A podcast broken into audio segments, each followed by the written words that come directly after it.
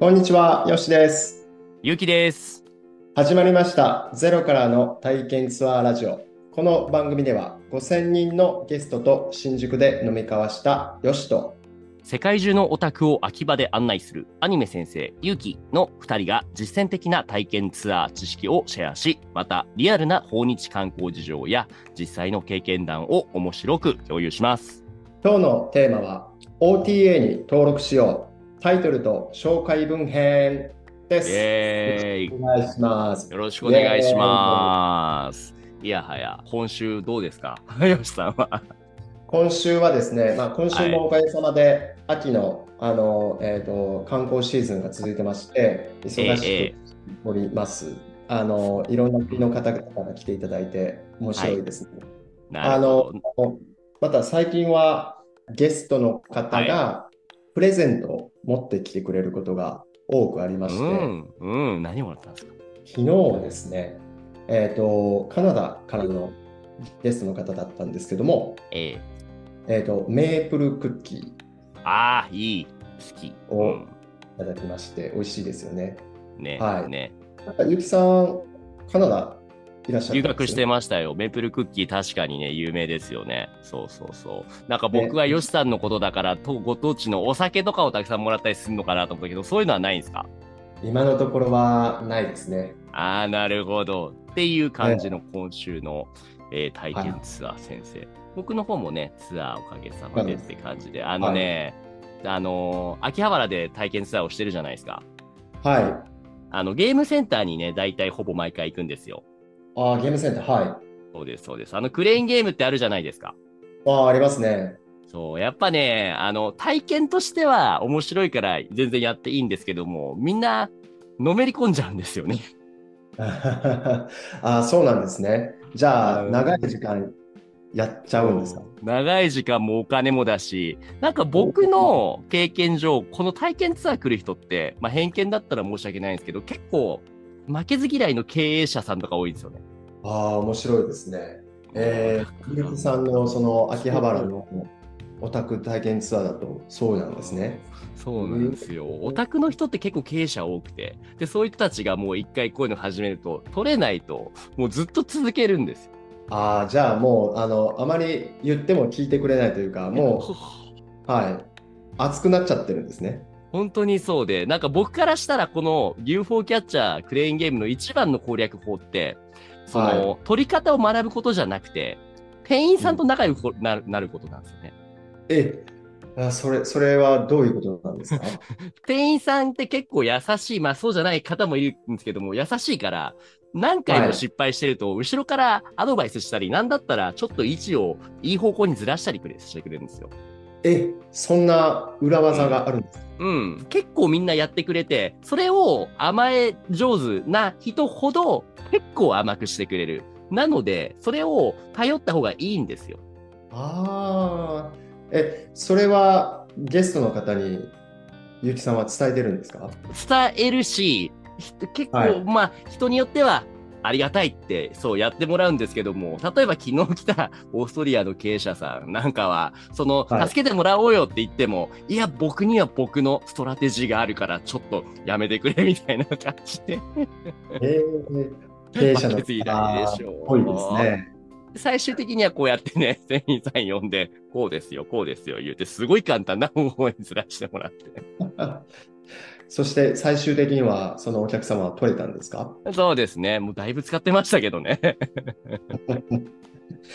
いや、でも、見方によっては、お店にとってはいいお客様。そうなりますね。その辺のね、ストラテジーもまあまあ、ちょっと雑談余談多くなりましたが。っていうところで、今日はテーマとしては、えっ、と、なんて言いましたっけ？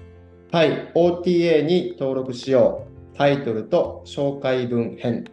えータイトルと紹介文か。前回ね、OTA サイト第3回で紹介しましたけど、おさらい、はい何の略でしたっけ？この OTA 忘れちゃいました。えーオンライントラベルエージェンシーです。オンライントラベルエージェンシー。例えば Airbnb。例えばバイアタみたいなところですね。はい、えーオンライン上でこの体験ツアーを販売してくれるサイトですうんね。うん。これを登録する際に必要な項目が4つぐらいあるって言ってましたっけ？なんだったっけ？そうです。繰り返しお伝えすると、1つ目がタイトル、タイトル。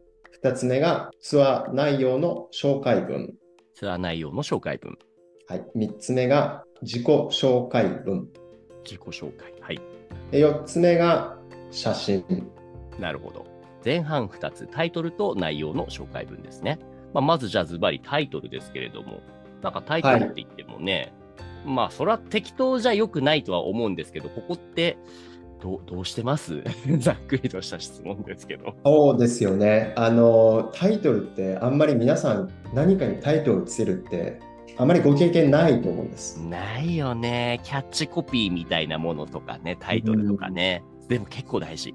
そうなんです。やっぱりあのこのタイトルっていうのが、えーまずはお客さんの目に一番初めに触れるものになりますので。えーこのタイトルというのは大事なんですけども、はいはい。まずこのタイトルをつけるときに僕が、えー一番気にしているというか大事にしていることは、お、分かりやすいタイトル、わかりシ。ンプルなタイトル。はい、シンプルさを心がけることですね。そのおタイトルを読めば、ツアーの内容が想像できる。ちょっと質問なんですけど、逆に悪い例としてはどういうものが上がるんですかね？悪い例というのは、あまり、えーとツアーのあそのタイトルを読んでも、ツアーの内容がわからない。うん、うん。えー言い方を変えると、凝りすぎている。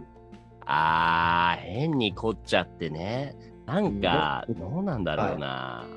僕も本当にいろいろタイトル変えてきて、今はね、はいアニメオタクと回る秋葉ツアーっていう感じにしてますけれども、うんそれまではいろいろね、そう、紆余曲折あって、なんか割とふわっとした、変にかっこいい、その、単語を使うものの、冷静になって考えてみると、いや、これ結局何ができんだって分かんなかったりしますよね。そういうことですかね。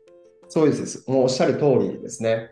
あの、先ほどの、その、え今採用されているその秋葉ツアーのタイトル、うん、うん。僕が聞いてもすごく、もう一度言っていただいていいですか、タイトルを。はいアニメオタクと巡る秋葉ツアーですね。いいですね。もう、あの、その一文で何をするかがすごくわかるじゃないですか。ね。ありがとうございます。よしさんもそういったその紆余曲折がやっぱりあったんですか？はい。いろいろと、あの、僕もいろんなタイトル、そうですね。今5年ぐらい、えー体験、えー今、新宿の居酒屋ツアーをやってるんですけども、はい。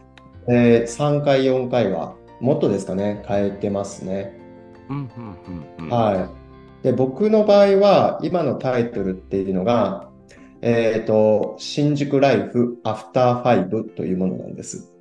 ほうほうほうほう。短いのに結構内容が伝わってきますね。そうですよね。あの、欧米の方、英語圏の方にアフターファイブって言ったら、その何かこう、えっと、どこか一緒にご飯を食べに行くとか、うん、うえーん。一緒に飲みに行くとか、はい。のが、えー想像できると思うんですね。そしてそこに場所っていうところで新宿っていうのを入れるように。うん、うん。ということでまあ、新宿で、えー5時以降に飲みに行こうみたいな。なるほど。じゃあ、やることと場所と時間がこの短い中にもう凝縮されてるってことですね。そうです。うまくあのまとめていただいてますね。そうなんです。えっと、もう一度、えっと、3つありましたね。おっしゃってたのいや、場所と、やることと時間。場所とやることと時間。はい。はい、そうです。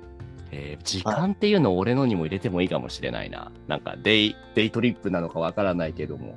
日中あ夜そうですね。ね意外と、あの、その質問が来ることもあります。ああ、基本読まないもんね。みんな文章を書いているけれども、もうそこの時間によっては急いでいると、それこそ前日のタイミングで予約する人なんかはもう、そんな細かくチェックしないですもんね、吉さん。はい。おっしゃる通りで、あのこうやっていろいろ文章をこれからご紹介するんですけども、えっと、残念ながら、えーゲストさんとですね、話すときには、この文章をほとんど読んでないと思って、えーやり取りをした方がいいぐらい、うんうん。なかなかあの理解してもらえない、えーはい理解してくれていないというところなんですね。ただ、逆に言うと、その文章内容そこまで読まないでも、このタイトルと、あと、まあ、写真ですね。はいというところを見て、面白そうだったら、ブッキング、予約をしてくれるということだと思いますので、やはりこのタイトルというのは大大事ですね。その写真の方はね、次回話すにしても、それも最初に目に留まるとこですもんね。タイトルと写真っていうのはまず大事ですというのがありますね。はい、そうです。次が、えーっと、何でしたっけ？内容の紹介文ですか？そうです。ツアー内容の紹介文ですね。はい。で、こちらを書いていただく際に心がけることは、うんうんなるべく詳しく。はいはいはい。紹介文は逆ですね。タイトルはシンプルに。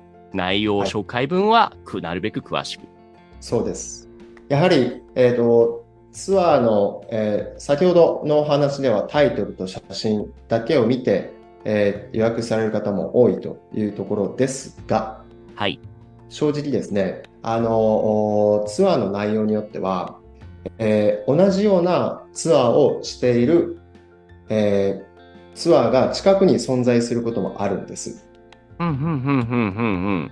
まあそうするとやはりゲストさんの方でこう比較をするんですね。ありますよね。同じ新宿エリアでもきっと、ヨシさんのように、まあ、ホッピングツアーをしている方はいらっしゃいますよね。そうですね。おそらく、あの、ゆうじさんの方でも、えっ、と、秋葉原の方で同じようなツアーをされている方もいらっしゃるんじゃないでしょうか。いるはずですね。はい。。はい。で、そういううところでこう迷われた方っていうのは、タイトルと写真だけじゃなくて、その後ツアーの内容の紹介文はいというのを読むはずなんですね。なるほど。はい。その時にツアーの内容というのが読んでイメージが湧くうん、うん、うん、というためには、なるべく詳細に、そして詳細に書くというところは、どういうところに訪問したりとか、まあ、はい例えばそこう、時間で、まあ、ここに何時間ぐらいいるかも、いいるというような、えーそういうところまで、スケジュール的なところも、もし書けるんだったら書くのもいいかなと。うんうんいいですね、いいですね。もう分刻分刻みとはいかなくても、今回の例えばバーホッピングツアーであれば、最初はこんな店、次にこんな店、で、最後にこんな店、で、大体どれぐらいです。で、イメージが湧いた方が、やっぱり具体的な方がタイトルと違って、そこは分かりやすいですよね。そうですね。もう、うんおっしゃる通りです。ちなみに、えっ、と、ゆうじさんの方はいかがですか？このツアー内容の紹介文というところで何か、はい。えー注意されていることですとか、ございますでしょうか、うんうんうん、そうですね。本当に僕のツアーっていうのは、ヨシさんのツアーと少し毛色が違うっていうのは、あのーゲストさんに合わせて行うことって毎回変わるんですよね。はい。うんうんうん。まあ、いわゆあるるカス、オーダーメイドって言えばいいのかな？ただ、あーこういうパターンだと、まあ、もちろん、まず最初に、お客さんのやりたいことに合わせてツアーを組みます。なので、えっ、と、予約した後にアンケートフォームを僕は送っているんですね。はい。うん。で、それに合わせて、えっ、と、行く場所を決めます。ってことは、まず伝えておりますと。あーあ、そう、そういうことなんですね。でも、それを紹介文に、えーツアー内容の紹介文に、そういう内容をしっかりと書いてるということですね。はい。そうですね。ツアーの前にクエスチョンフォームを送るので、やりたいことをは伝え忘れないようにと。ただ、まあ言ってもみんな日本初めてだから、ほ結構多くの人が何ができるのかそもそもわかんないとも思うじゃない言う、言うんですよ。はい。はい。うんだから、まあ、鉄板コースみたいな形で、あの、メイドカフェに行ったり、アニメにゆかりのある神社に行ったりっていうのもあるよっていう一つの、その、モデルケースっていうのは載せています。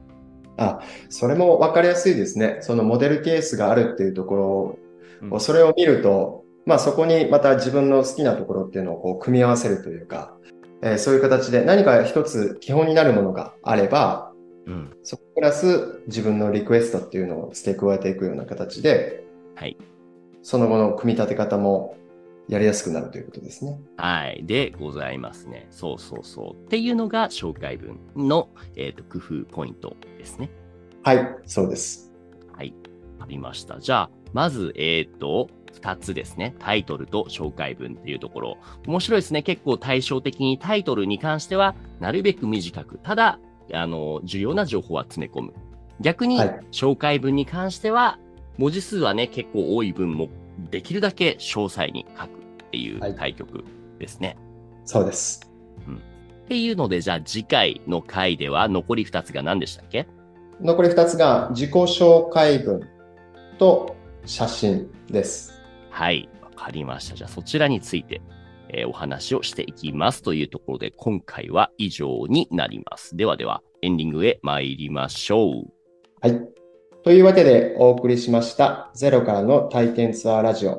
番組では今後も未経験者でもわかる体験ツアー情報や経験談を共有していきます。